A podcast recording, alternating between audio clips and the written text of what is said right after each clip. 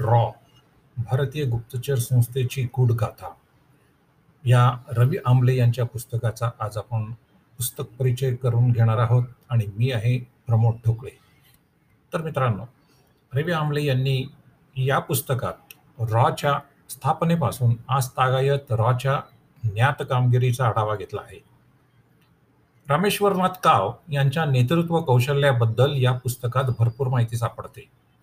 रॉची स्थापना बांगलादेशची निर्मिती सिक्कीमच्या सामिलीकरणामध्ये असलेला रॉचा हात बलुचिस्तान येथील आपल्या कारवाया सियाचीनवर केलेला काब कब्जा आणि खलिस्तानी दहशतवादाचा खात्मा तसेच काश्मीरमधील दहशतवादाच्या कथा श्रीलंका एल टी टीमध्ये असलेला रॉचा हात असा अत्यंत व्यापकपट रवी आमले यांनी या पुस्तकात आपल्याला उलगडून दाखवला आहे.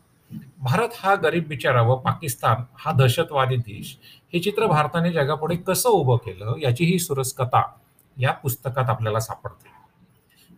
आतापर्यंत आपण स्वतःही आपण आय एस आय आणि पाकिस्तानमधील दहशतवादाचा बळी आहोत आणि सतत कोळले जात आहोत या भावनेनं आपण ग्रासलेलो आहोत. मलाही असंच वाटायचं.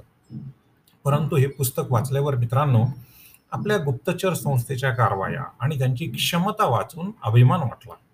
बांगलादेशमधील मुक्तीवाहिनीच्या कारवाया आणि बांगलादेशने मिळवलेल्या स्वातंत्र्य यामध्ये भारतीय गुप्तचर संस्थांनी किती महत्वाचं काम केलं आणि कसं काम केलं ह्याचं विस्तृत आणि अभिमानास्पद वर्णन आपण वाचलंच पाहिजे.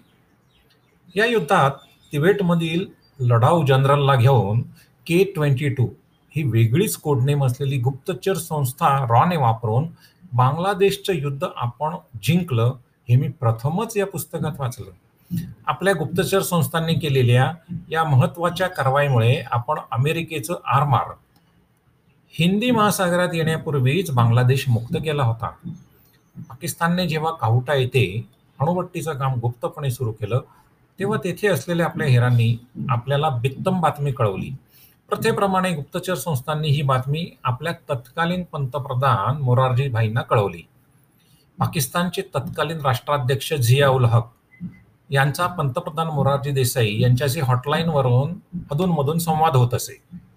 जनरल झिया गोड बोलण्यामध्ये तरबेज होते आणि मोरारजी भाईंना त्यांच्या शिवांबू थेरपीवर गप्पा मारून ते नेहमी खुश करत असत. असंच एकदा खुशीत येऊन मोरारजी भाईंनी झिया यांना त्यांच्या काहुटा आणि अणुभट्टीबद्दल विचारणा केली. आपल्या देशाचं एवढं गुप्त रहस्य भारताला कळलंय याची जाणीव झालेल्या झिया यांनी ताबडतोब चौकशी सुरू केली. आणि त्यानंतर आपल्याला तिथून येणाऱ्या बातम्या मिळेनाशा झाल्या. याचा अर्थ मित्रांनो असा की आपला तिथे असलेला गुप्त हेर पाकिस्तानाच्या हातात लागला आणि त्या हिराच्या बरोबर असलेली त्याची अख्खी लिंक पाकिस्तानला सापडली. हेर तर जीवाला मुकले असतीलच पण त्याचबरोबर आपल्या देशाचं अपरिमित नुकसान मोरारजी भाईंनी केलं होतं. ही कथा वाचून तिथे काम करणाऱ्या आपल्या हिरांच्या बद्दल जीव तिळतिळ तुटला. सगळ्यात वाईट म्हणजे आपल्या गुप्तचर संस्थांनी अनेक वर्ष घालून तयार केलेली हिरांची साखळी एका अडाणी पंतप्रधानामुळे क्षणात नष्ट झाली आणि देशाचं अपरिमित नुकसान झालं होतं.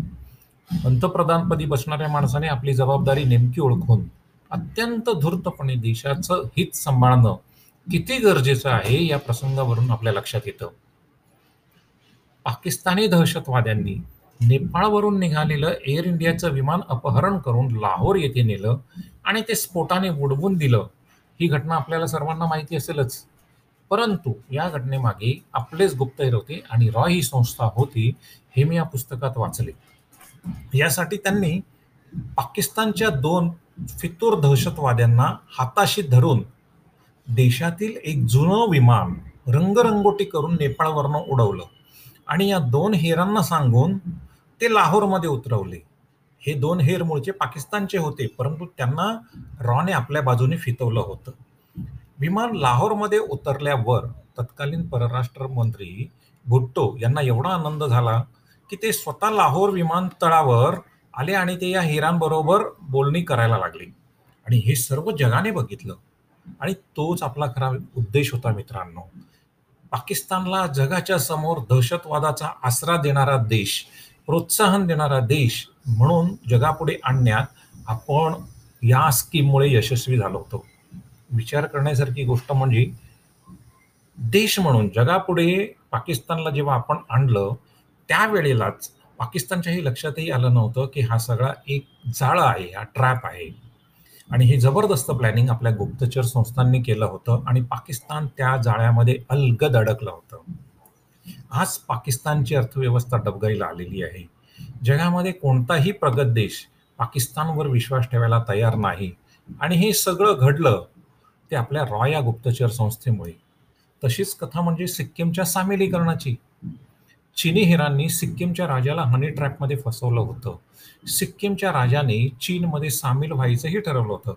परंतु रॉच्या एजंटांनी मात्र अत्यंत चपळाईने, चाली रचत राजघराण्यातील काही कुटुंबियांना विश्वासात घेऊन सिक्कीमला भारतात सामील करून टाकलं. अत्यंत अभिमानास्पद कामगिरी आहे मित्रांनो. विचार करा. सिक्कीममध्ये चीन आज जर असता, तर आपली परिस्थिती किती गंभीर झाली असती.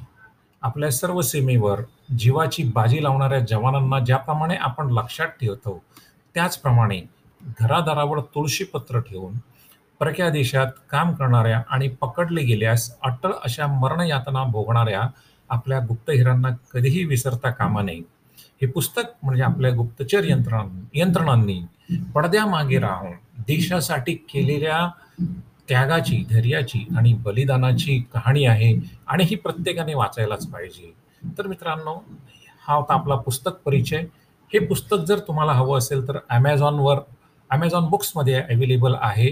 तुम्ही तिथनं विकत घेऊन वाचू शकता. तुम्हालाही निश्चित अभिमान वाटेल. धन्यवाद. आपण असेच भेटत राहू यापुढे पुस्तक परिचयमधून.